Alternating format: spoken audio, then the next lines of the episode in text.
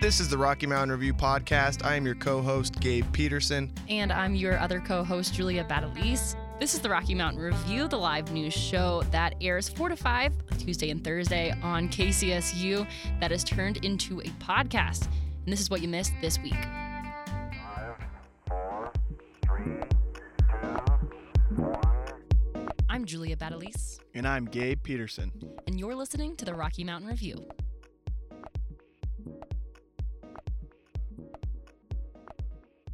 And welcome to the Rocky Mountain Review here on 90.5 KCSU Fort Collins. I am one of two hosts here on the show, Gabe Peterson. I'm joined in studio with Julia Batalise, my co host. That's me, yes. Uh, in studio with Katie Otter, one of our reporters.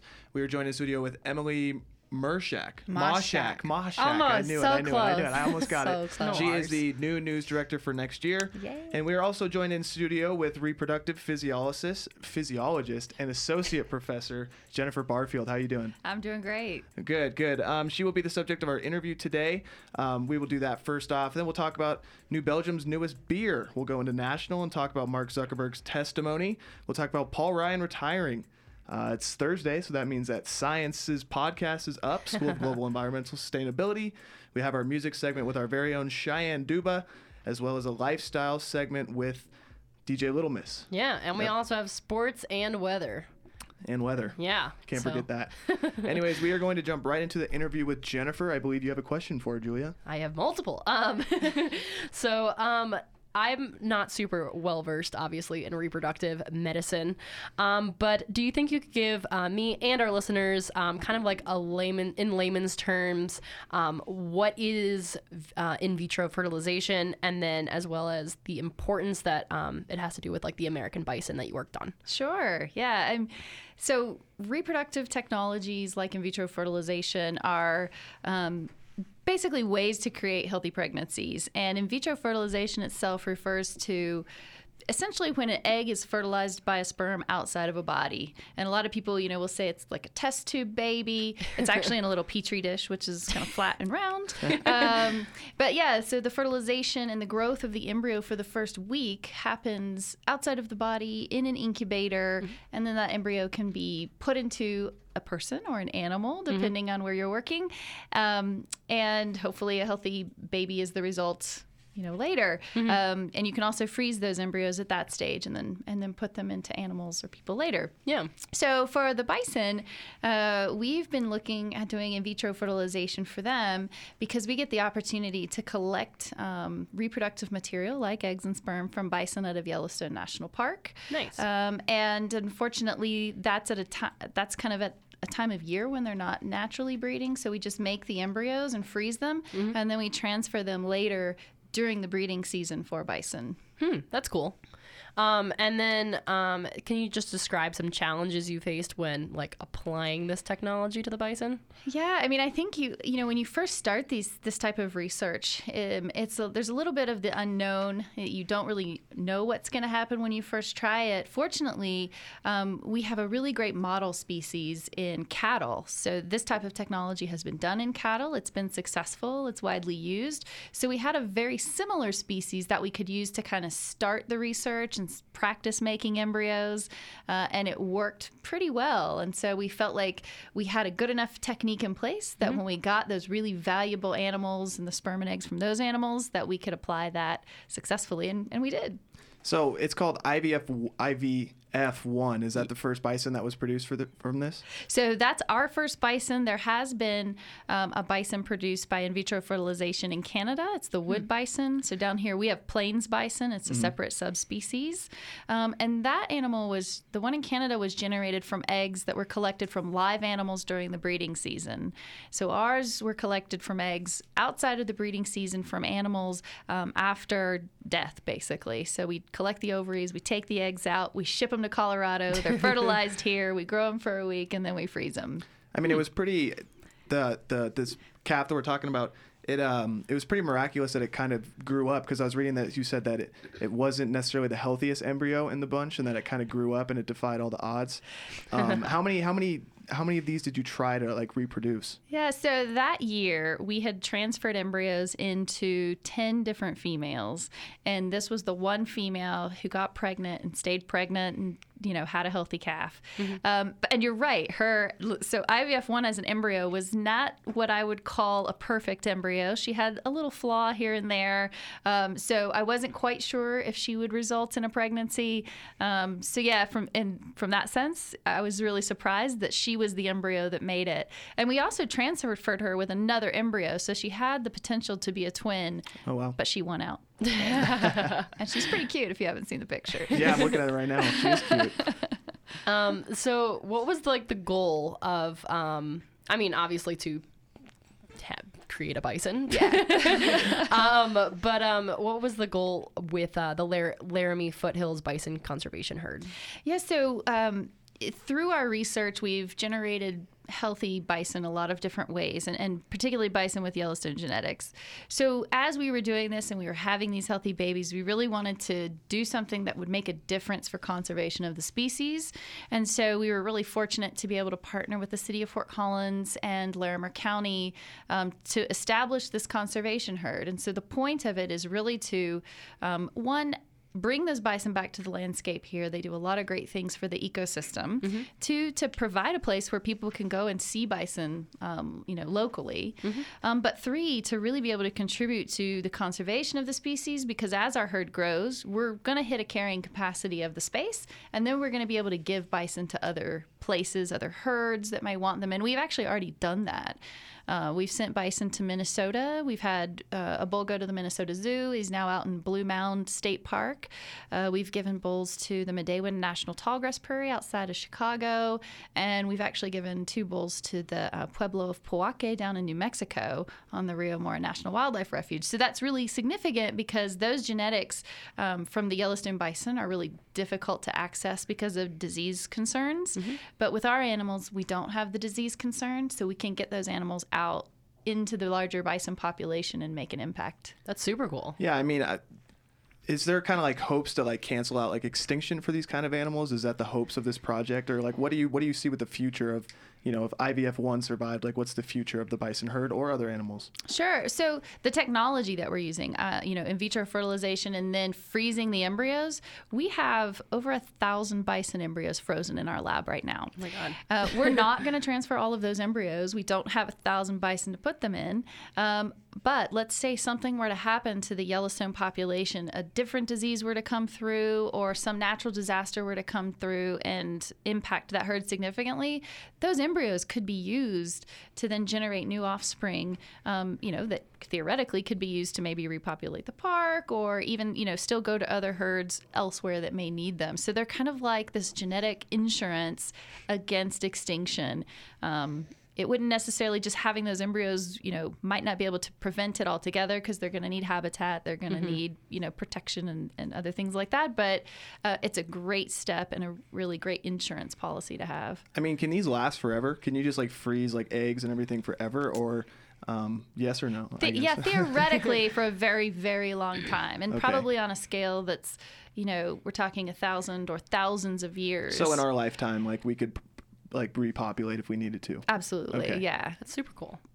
Um, so what would happen next for like that bison? Do you guys keep track of um, that one? Yeah, so she's gonna stay in our herd and grow grow up in our herd, and hopefully in a couple of years she'll be having babies of her own, and so her her genetics will get integrated into our herd, and then through her offspring and other animals that may leave, we'll be able to kind of spread those genetics around. That's super cool. Yeah, I mean, has there like been any like backlash at all with like genetically modifying like a new um, bison, or have you not had any criticism from that? That's a really good question because I think that's a very common misconception is that we're genetically engineering them or changing their genetics in some way. Yeah, because it sounds like it's just like an egg and then a sperm, and it just makes Right. a bison. Exactly. So the process that we're using is the exact same process that a, a couple uh, would use if they went down into an infertility clinic. So there, there's no genetic modification going on. We're simply preserving the genetics as they currently exist of the mother and the father.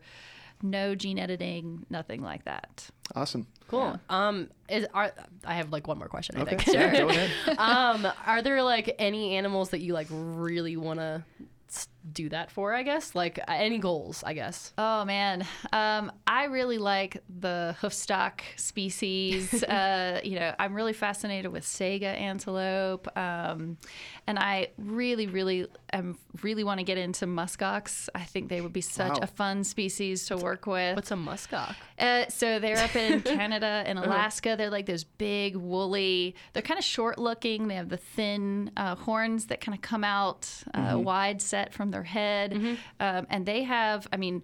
I love a bison baby, but a muskox baby is about the cutest thing on four hooves that you've ever seen. You should Google it right now if you've never seen one. They're Yeah, absolutely adorable. Um, so So in this source article, it kind of talks about the last death of the northern white rhino. I mean, is there any conservation um, efforts to bring that back, or is that something that's not possible through IVF? well, um, Like if a species is, is extinct, there's no way to kind of bring it back. Currently we haven't done that. Now there are teams who are working on being able to do that. And um, you know if you have sperm and eggs preserved it's possible. If you have embryos preserved it's possible. Um, if you don't have that first species it becomes a lot more challenging. But there are some potential techniques being developed with stem cells that could say you could take a stem cell and direct it to become an egg or direct it to become a sperm and then do IVF. That could be a possibility and I think there are I know there are scientists who are actively working on that for the rhinos. Is that kind of when it gets into like genetically modifying? Still not Yes and no? Probably Not no? not. I mean, it's not actually changing the genetic code. It is changing the way genes are expressed Okay. and hmm. and what that uh, resulting cell would be. Because I mean, every cell has the same DNA. It's just Mm-hmm. how those genes are expressed that turn it into one cell or another. And so it's manipulating that expression and not necessarily the genetic sequence. Okay. Okay. Well, I actually just got a text in from a ca- or text in, I guess, not from a caller. It's not a caller. But uh, the text says, "What's the difference between a buffalo and a bison?" That is a good question too. Yeah. so what, what we have in North America are bison. That's their scientific name. In fact, the plains bison that we have here is called bison, bison, bison. uh, it's the easiest animal scientific name to remember. The subspecies in Canada is bi- bison, bison athabascae. Uh, and so scientifically here, what we have is bison. The buffalo, true buffalo, would be like the Cape buffalo in Africa, water buffalo in Asia. Those are really the true buffalo. They're a separate genus of animals. So, But- like Northern American buffaloes are bison, pretty much.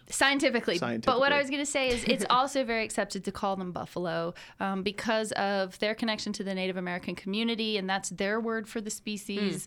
Um, and so, you know, we kind of call them by both names in North America, and that is accepted. But, you know, if I'm writing a scientific paper, It'd I, be a bison. I write bison. Okay. Yeah. Cool. Awesome. Yeah. Well, I think uh, I think we're out of questions for you, Jennifer. Thank you so much for Yeah. coming on air. Thank you so much for having me. It was fun. Yeah, Yeah. so that was Jennifer Barfield, a, a reproductive physiologist. God, I'm going to mess Got that it up. And assistant professor here at CSU. uh, we're going to take a quick break here at the Rocky Mountain Review, but when we come back, we will jump right into local. So stay tuned. You're listening to 90.5 KCSU Fort Collins.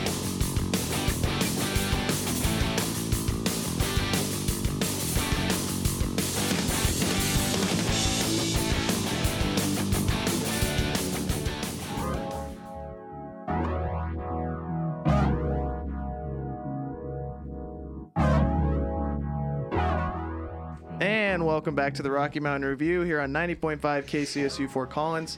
I am one of two co-hosts here on the show. Uh, I'm joined in studio with my co-host Julie Badalise. Hello. Uh, Katie Otter, one of our reporters, Hello, hello. now on the mic, and Emily Moshak, Yay! the hi. news director for 2018-2019. So congratulations. She's getting you. her experience in now. Yep. Oh, yeah. yep. So we just concluded our interview with Jennifer Barfield. We're going to move right into local. And Katie, you went to New Belgium last night and covered a new beer. Why don't you tell us about that? I did. So Not loud enough. uh, last night I stopped by New Belgium to try uh, one of their newest beers called Hemperor, which is a hemp pale ale. Uh, the beer is made with the heart of hemp, or the heart of the hemp plant, which is like the legal part that is legally um, able. You're able to use that part. That's just so funny. Yeah. The heart of a hemp. Yeah, I don't know. it There's sounds so like a- much. It sounds like a like a witch would be brewing something. I need the heart of the hemp. I need the heart of hemp. Or like an artichoke heart, you know? That's yeah, what I exactly. when That's I what I was first it. thinking. Yeah. um, so this is like one of the first beers of its kind. Um, because it's made with hemp, and it smells quite herbal. I will say, Quite like buddy. you just opened a jar, or someone lit up a joint next to you. um, it's a seven percent ABV, so kind of typical of IPA, um, and is light golden in color. It uses four different types of hops, including Nugget and Cascade, and three types of malts uh, pale, white wheat, and midnight wheat. Um, I personally enjoyed the beer, but could probably only get like one or two down in a Yeah. sitting. Like, cause I thought it was like a little heavy, um, but has a nice dry finish, which is something that I like personally. Um, but like something like Citradelic, on the other hand, I could definitely have more than two. and it kind of tastes like drinking an edible a little bit. Um, But no, Like uh, that no af- effects. no effects, no THC or marijuana or anything like that. Um, I have a friend actually who's really into craft beer and cannabis, and he hated it. Really? He- yeah, he thought it was really disgusting. He said he could barely finish it, um, but I personally thought it was okay. Um, but something cool about this on New Belgium's website, they offer a place to write uh, to your legislators to legalize industrial hemp. Um, and they've partnered with a company called Hemp for Victory, which is actually Willie Nelson's uh, thing. Um, and every barrel of hemp Hemperor that is sold, they donate a dollar to Hemp for Victory, which kind of just raises awareness about hemp and like how it can be used industrially and why it should be legalized and Yeah. Um, but I had the pleasure actually of having a brief conversation with a bartender named Alex about the beer and kind of what the process was of going into it and Yeah. I thi- We and we have Yeah, that. we have that launch right into now. that right now. Yeah. So enjoy the piece done by our own Katie Otter. Sitting here with my lovely bartender, Alex at New Belgium, over their new um, hemp pale ale. Yep, yep. So this is kind of a a unique beer. Can you tell me what, what makes it so special? Uh, just the fact that basically we've legally added hemp to this beer, so we've used hemp hearts, Okay. which have none of the effects that marijuana or any of the other parts of the hemp plant have, which is kind of the legal tie-up Okay. with using hemp in beer. Um, I guess to backtrack a little bit, hemp and hops are very closely related genetically. They're cousins, from what I understand. Right. So, being that obviously hemp and marijuana have those kind of psychotropic effects or whatever, um, the government has all these things. You can't use that in beer. Right. But there are parts of the plant that are very beneficial, obviously, in Right. terms of all sorts of other industrial capacities, right? Right. So the hemp heart is essentially like a little seed. It has a little bit of flavor and it has some aroma as well. So we're able Yeah. to use that to give you Yeah, this This beer, experience. It smells like I just opened a fresh jar of insert some some name bud. here, right? Yeah. so Um, it's, yeah. Um, and I heard that in Kansas they can't sell this beer. chances are, yeah. I mean, there's a lot of different laws in different states, so I mean, it's a pretty slow rollout from what I understand. Is it the first of its kind, or are there other hemp beers? At least on a commercial level, for sure. Okay. Um, I can't speak factually to like how many breweries have. There's been talks of breweries that have released beers with hemp in them. I don't know what they are, but um, basically, this one actually clears all of the legal red tape around Okay. it. So. Yeah. Did it take? Do you know how long it took to kind of figure out the right on an or like right? Not really. I mean, oh, so much of it in development anyway was figuring out a legal recipe to begin with. Right. So using, I mean, just finding a part of a plant that we could actually use was probably the biggest hurdle. And from there, it was coming up with an actual flavor and how to get that to come across in the beer. So Do you think other breweries will take your lead in this, or uh, I would think so. I mean, maybe? can't imagine why not. Yeah. but hard to say, just because it is so brand new. Yeah. Yeah. Yeah. Very cool. And we're back here at the Rocky Mountain Review. Uh, Katie, well done. Yeah, thank you. Yeah. It was Um, fun. yeah. So that was the e- that was end of local. We only had one story today, Yeah. unfortunately. So I guess we're gonna jump right into sports. I suppose that is me. Let's talk about rugby. It's playoff time for number 19 Colorado State Rugby as they take on number 6 Army in the first round of the national playoffs Friday afternoon. CSU comp- competed in the Las Vegas Invitational to get a look at the tournament style of play. During the tournament, CSU picked up three wins and took two losses, including the 21 12 defeat to conference opponent Utah State. CSU finished the regular season first in the Mountain Division with 25 points on the season, beating out in state rivals Air Force and the University of Colorado, as well as out of state rival Wyoming. The game will take place at the intramural fields at Colorado State on Friday, April 14th at 7 p.m. The winner will advance to the quarterfinals of the playoffs and face off against the winner of the Grand Canyon Life game. Finally, we talk about track and field. The Colorado State track and field team expanded their already loaded distance squad by adding the nation's leader in the 3,200 meters, Michael Mooney. Mooney is a native of Broomfield, Colorado, and his 8 minute and 50 second split in the event is currently the best in the nation according to the Colorado Mile Split. In this week's U.S. Track and Field and Cross Country Coaches Association rankings, the Rams are ranked number 15 in the nation for the second consecutive week. With this ranking, the team has been ranked in the top 25 for 12 consecutive weeks and are once again the only team in the Mountain West in the top 25.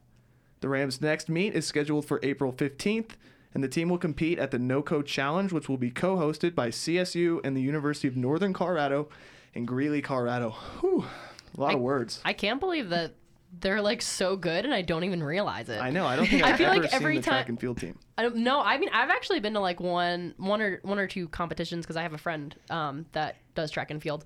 Um, but I just like never realize how good they are. Yeah, I mean, and then I- they're like, oh yeah, they're 15th in the nation, and I'm like, oh okay. Yeah, every time it's sports, Bjorn's always writing about them, just saying, you know, track and continue field's to ball. killing it. Yeah, they're killing it. uh, so shout out track and field. Yeah. Anyway, we're going to go into um, national and global news as well as uh, science news done by a School of Global Environmental Sustainability. Uh, but that'll be right after the break. So After the stay break. Right, yeah, stay tuned. Uh, we'll be back in just a minute. You are listening to the Rocky Mountain Review only here on 90.5 KCSU Fort Collins.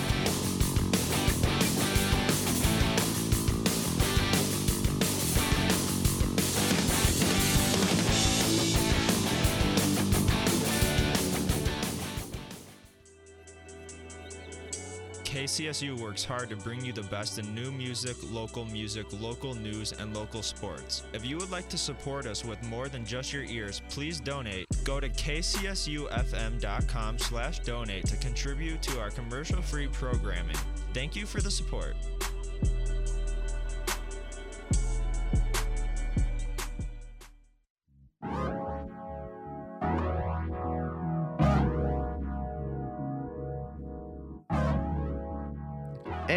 Welcome back to the Rocky Mountain Review here on 90.5 KCSU Fort Collins. I am Gabe Peterson, one of two hosts here on the show, which makes Julia Batalise my co-host. Yep, that's me. Uh, Katie Otter, one of our reporters, Hello, hello. and Emily Moshak. There we go, first time ever. The new news director for next year. So she's in training. Yeah. Um. Anyway, yeah, we're gonna go into national news. National news. I'm gonna throw it over to Katie. All right. On Tuesday, Mark Zuckerberg started a two day trial in front of the joint Senate Judiciary and Commerce Committees. He took a tough line of questioning from senators pertaining to Facebook's handling of user data. Many Republicans questioned about targeted advertisements, while many Democrats asked about Facebook's response to Russian meddling, according to the New York Times. Much of the trial was focused around the Cambridge Analytical data breach, such as how much Zuckerberg knew about it at the time and why users weren't notified about the breach at the time. Zuckerberg replied by admitting Facebook made a mistake by not informing their users. Also admitted was the fact that Facebook collects data on users even when they're not logged in, reports CNN Money. Zuckerberg also mentioned new artificial intelligence tools that were used to detect malicious activity in elections in France, Italy, and the special Senate race in Alabama. He believes that these new tools will help protect the integrity of elections from manipulation on Facebook, reports the New York Times.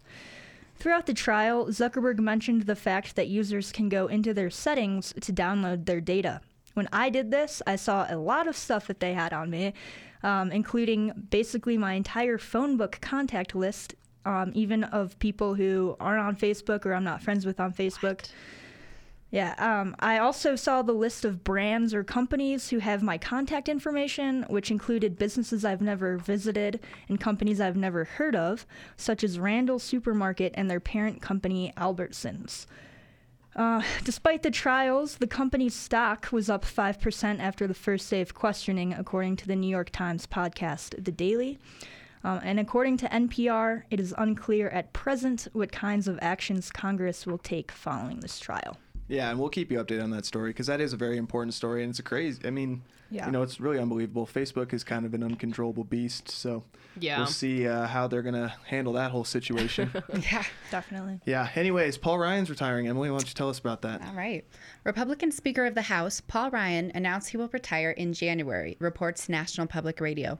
Ryan retirement ends his three year stint as the Speaker of the House for three years and the effective leader of the Republican Party. Quote, I'm leaving this majority in good hands with what I believe is a very bright future, unquote, Ryan said during an announcement on Wednesday. Ryan and other Republican leaders met with President Donald Trump at the White House Wednesday night. Trump tweeted a photo of the group, saying that discussions were continuing on how to make America great again. Some Republicans are concerned that Ryan's departure will affect their position as the majority as midterm elections happen this year, as well as concerns about that his fundraising power will be degraded by his resignation. Concerns have also been raised that with his resignation, more moderate and or old school GOP members will leave the legislature. Political analysts expect the next speaker to be more in line with the president's political agenda. Ryan is one of the 46 Republicans who will not be returning to Capitol Hill, according to NPR. Thank you very much, Emily. Uh, we have a segment now by the School of Global Environmental Sustainability, as we do every Thursday. Um, yeah, so I'm going to take you guys right into that. You're listening to the Rocky Mountain Review here on 90.5 KCSU Fort Collins.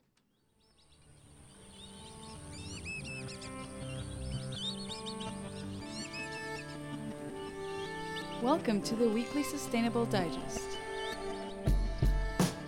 Brought to you by the School of Global Environmental Sustainability.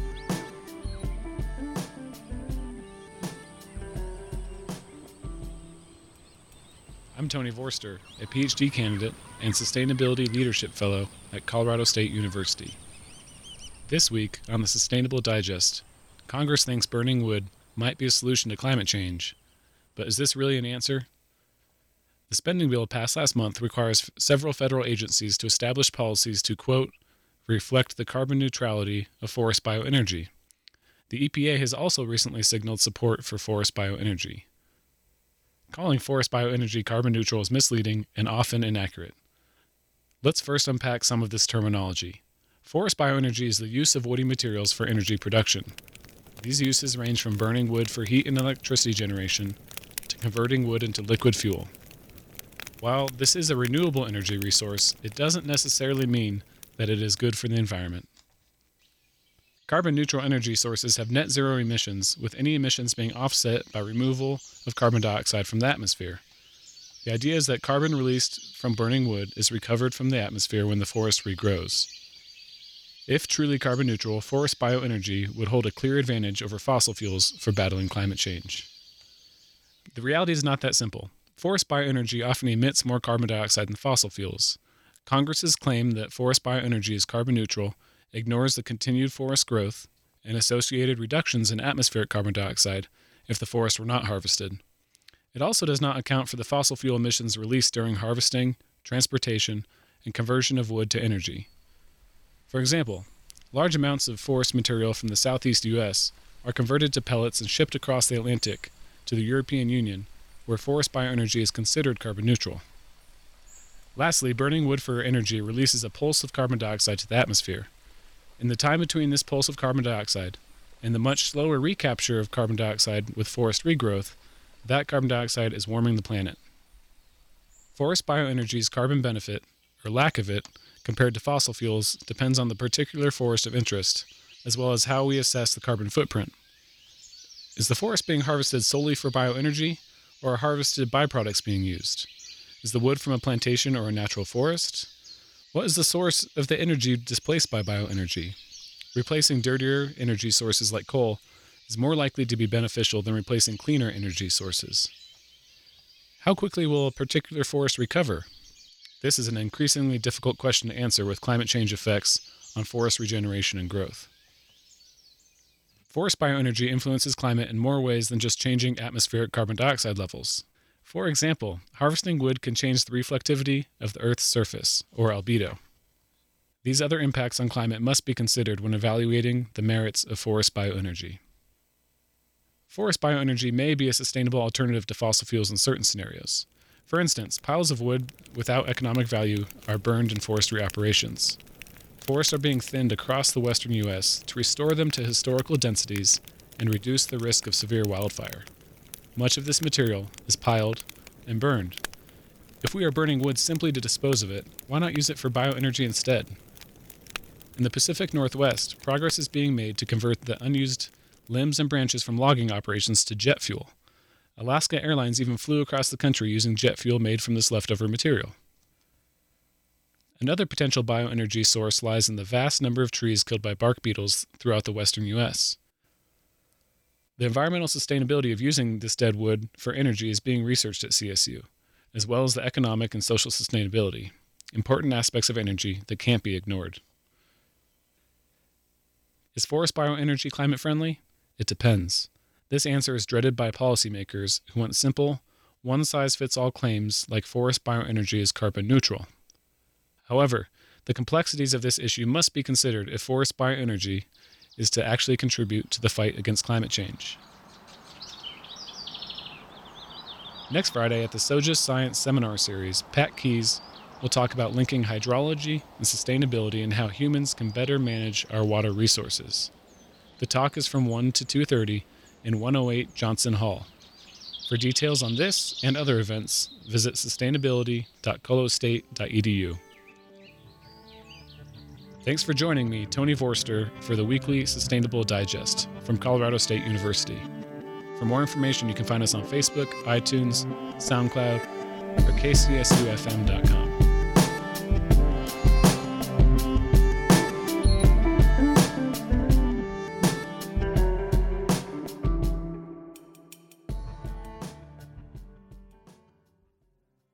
welcome back to the Rocky Mountain Review. That was our weekly School of Global Environmental Sustainability segment. Yeah, Um, written and narrated by Tony Vorster. So, um, yeah, shout out Tony. Good job. yeah, and that was all on the uh, carbon neutral forest bioenergy. Um, and yeah, that'll be going up on our website too. So if you want to check that out, uh, make sure to look at kcsufm.com. Um, anyway, we're going to go on a quick break here, but we'll be returning with um, our Rocky Mountain music segment done by our own Cheyenne Duba um, and our lifestyle segment done by uh, Lily. DJ Lil Miss. Yeah, that works too. um, anyway, we'll be coming back here in just a second. Stay tuned. You are listening to the Rocky Mountain Review only here on 90.5 KCSU Fort Collins.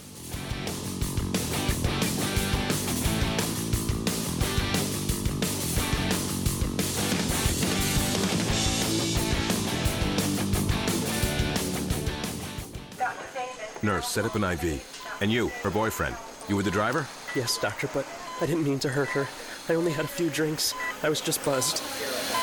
Just buzzed. Oh, then your girlfriend is fine. Hey, sweetie. I feel great. She's really okay? What are you kidding? No, not really. Nurse, get me a suture kit. Stat. Buzzed driving. Maybe we should stop acting like it's no big deal. Buzzed driving is drunk driving. Brought to you by the U.S. Department of Transportation and the Ad Council.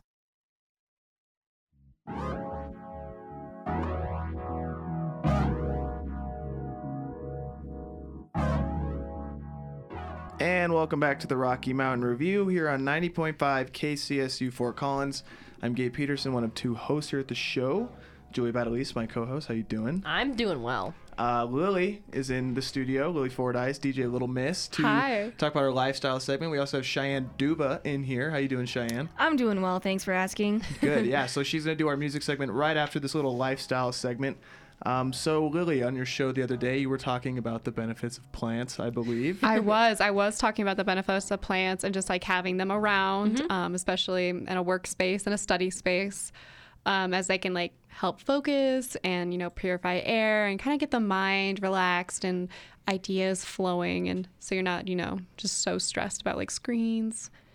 And That's so crazy. I never would have. I don't know. I mean, like, I believe it, but it also like a little bit confuses me because I'm like, really, a plant's gonna help me now? Well, I have a lot of friends who have like plants who have uh, Um, what what plant do you have that you just found out you? what's Oh, the I of it? have a African Succulent. tree succulent. Okay, Yeah. succulent. So I, I, it's kind of like the the pressure of keeping something alive at the same time too, you know. And it's like it's like that's my baby, you know. That's like what my friends will say. So I mean, I believe it. Yeah, I mean succulents are pretty easy to keep alive if you're like looking for a new starter plant. It's like the best. Succulents are cactuses um because they're you know they only have to water them like once a week, if that. um, but they can just help you, you know, you know, work, and it kind of like pulls your focus away from something else and can you know just look over at a plant and see the green and connect with nature a little bit and then pull your focus back in kind of feel rejuvenated and your mind's kind of more at ease and relaxed um, it's the same effects as like walking in a park you know after a Hmm. long day and just stepping out of your i don't know normal routine Hmm.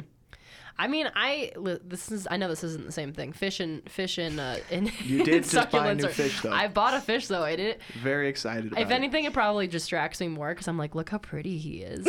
can you tell the can you tell the audience the name of your fish? Antarctigo.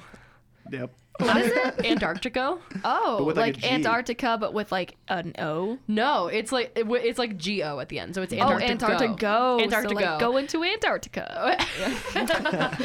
More like uh, from the band Antarctigo Vespucci. Oh, okay. Yeah. Oh. I Little just meaning thought behind I just thought he was beautiful, and I thought that that worked with Antarctica. So. was it like an impulse buy because i feel like that was an impulse buy A hundred percent of impulse buy because I woke up in the morning and was like, "That was What can I forty take care dollars."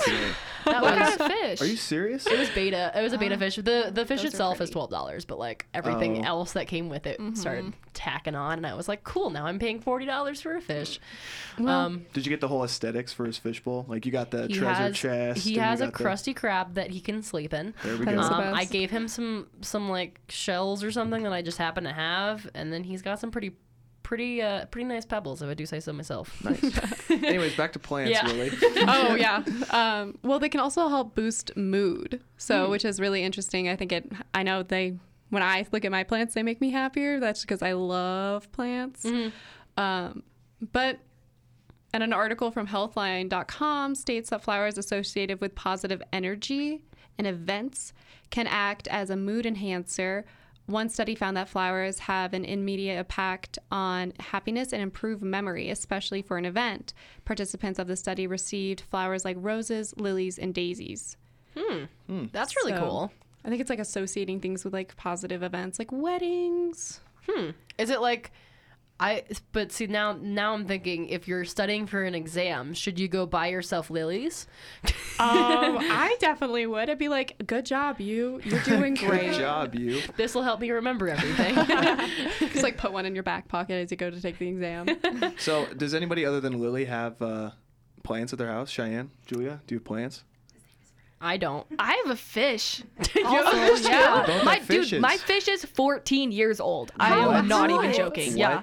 And it's a goldfish. And it used to be red, but then the color faded from it. Now it's white, like somehow. I think no, I no. like Wait, uh, goldfishes Are you live sure? 14 It is years. 14 years Are you old. I sure your parents didn't just Yeah, sprinkle no, one in no, here and there? no, just make all the this- Cheyenne. It's the same one. Oh my gosh, maybe that's why it turned white. I'm just kidding. No, it's definitely no. This fish is 14 years old. Like fish can live, goldfish specifically, can live for a very, very, very long time, um, if they're kept well and if they have like a good tank. And the thing is, they keep growing if their tank is big enough. So, yeah, Well, this I one just outlived all my fish and it's super old now. I know something that can relate to fish and plants. Oh, give us the It's give us called the lowdown. aquaponics, and it's use Oh. of fish poop and their nutrients to help with plants. I don't know. You like cycle the water through like a plant thing. I mean, it makes sense, you know, fertilizer and fresh water, and it just if they work. They work together.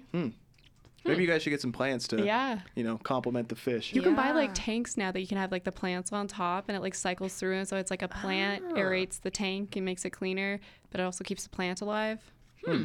That's really cool. Yeah. Um. yeah, fish. Yeah. Yeah. Fish and fish and plants, man. Aquaponics. Um. Cool. Anything else you wanted to share with us? No, that was about it. All right. Well, if you're studying for exams, apparently go get some succulents, go get a fish, um, and then you're good.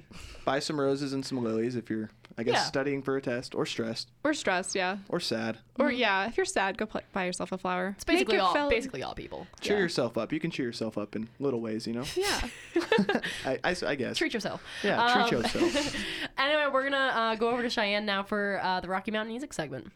Okay, um, so today I am going to talk about Kasbo's new album, which is actually his debut full length album. It's called uh, Places We Don't Know. And he's actually going to be at the Fox Theater tomorrow. So, in Boulder. I'm super sad that I didn't get tickets. My co host Daniel got tickets, so I might just have to like hardcore bribe him or just beat him up for them. um, but this album is described um, on Dancing Astronaut as so. This is what Kasbo said about it. He says, conceptually, the album is about romanticizing a naive worldview. Uh, the ignorance is something to be cherished. There's something really beautiful about the perfect worldview you have as a kid that the world is harmless, beautiful, and good. The more you learn and experience, though, the more you realize everything isn't perfect. So the less you know, the more beautiful it is. It's the things we haven't done, the places we don't know, which is the title of the album that have this unquestionable beauty. It's this world I'm trying to mirror with my album, the one that stays in your imagination.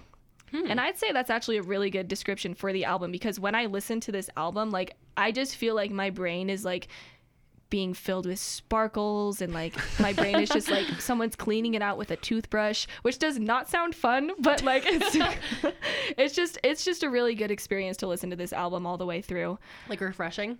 Very refreshing. That is what I was looking for instead of cleaning your brain with a toothbrush. That's what I'm here for. yeah.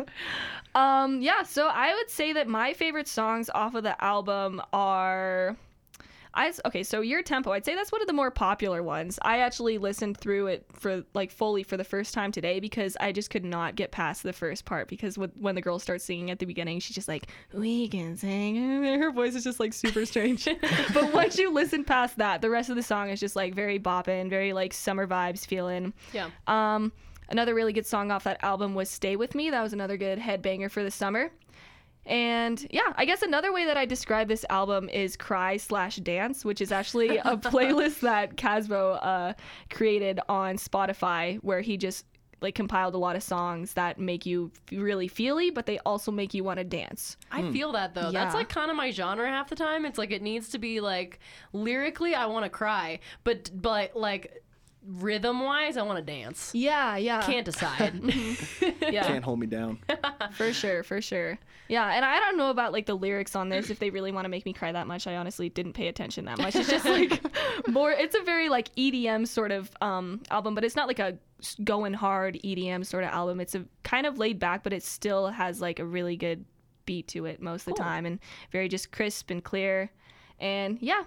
Yeah. And oh, one more thing to say about Kasbo. Um first time I discovered him was actually when he uh, made a remix of Big G's "The Little Things." So if you haven't heard that song yet, it's really really cool. Like it's completely different than the original, and it kind of just reflects his music style in a really, really good way. So, Cool. Yeah. All right. Well, uh, that's going to wrap up uh, the music segment as well. We'll be uh, coming back here after a really quick break. We'll be going into uh, everyone's favorite segment that no one can check on their phone weather. Weather. So, yeah, so thank you, Cheyenne. Thank you, Lily. No Um. Yeah, of yeah, thank you for stopping by. yeah, so stay tuned. Uh, you're listening to the Rocky Mountain Review only here on 90.5 KCSU Fort Collins.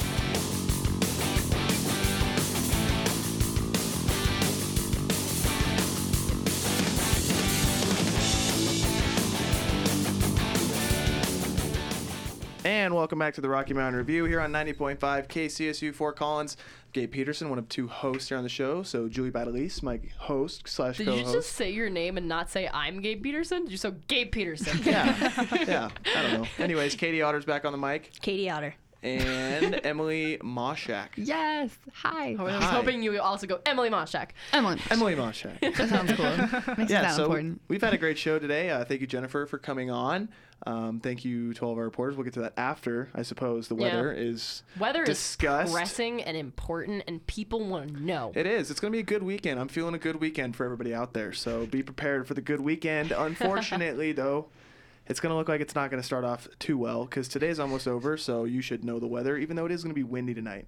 That's the one thing you should know. 20 mile, 20 mile an hour winds with a high of it's looking like about 55 degrees, so it's kind of warm, but you know, windy. So any Mm. parties happening out there, you know, it's gonna be windy. um, and then moving on to Friday, uh, tomorrow is gonna be kind of cold. It's gonna be a high of 48. It's going to be cloudy all day. Wow. Oh. That's lame. What's the That wind? sucks. What's the wind tomorrow? What, what are some guesses? Uh, the 28. No. 30. Higher? Higher. 35. 40. Mm, between those two. 37. 38 miles. an hour. Ah! God, that sucks. Don't even attempt to put your I am hair down. sad. Wow. I am also Or ride talking your to you. Gabe. yeah, yeah, thank you. I appreciate it. Thank you. Um, so yeah, tomorrow's gonna be a high of 48. Looks like it's gonna be a low of 31. So it's gonna be chilly all day, sweater weather, but it's gonna be windy. So might have to wear the windbreaker. my God. oh come on, Julia. You know it's always sweater weather. And then Saturday to kind of end your weekend because Sunday is always the saddest day of the week because you got to go to school the next day or work.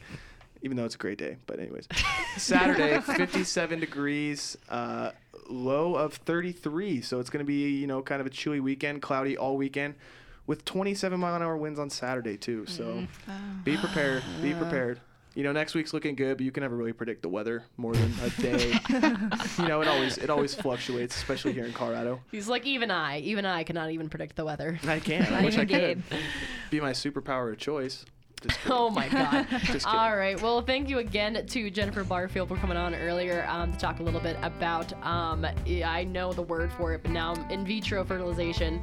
Um, and then also having um, our reporters, Bjorn Larson, um, Katie Otter, Raven Color, um, JD Layton. JD Layton. That one's also on there. Bjorn, You already said Bjorn. Yeah, I already said Emily Mashak.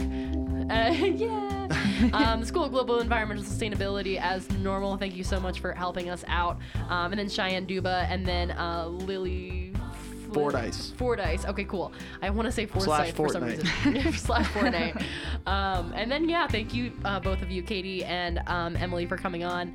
Uh, thank you, Gabe Peterson. And thank you, Julia. Thanks. I'll Um, thank you. Don't worry. You don't oh have my to thank yourself. All right. Anyway, um, stay tuned. We'll be coming back on Tuesday and Thursday from 4 to 5 p.m. Um, if you want to come back for all all the news, local, local, national, sports, music, and all I of would that. come back. It's You the best would. news show around. All right. Well, we got the Rocky Mountain Review next Tuesday and Thursday, 4 to 5 p.m. Uh, anyway, stay tuned. You are listening to 90.5 KCSU Fort Collins.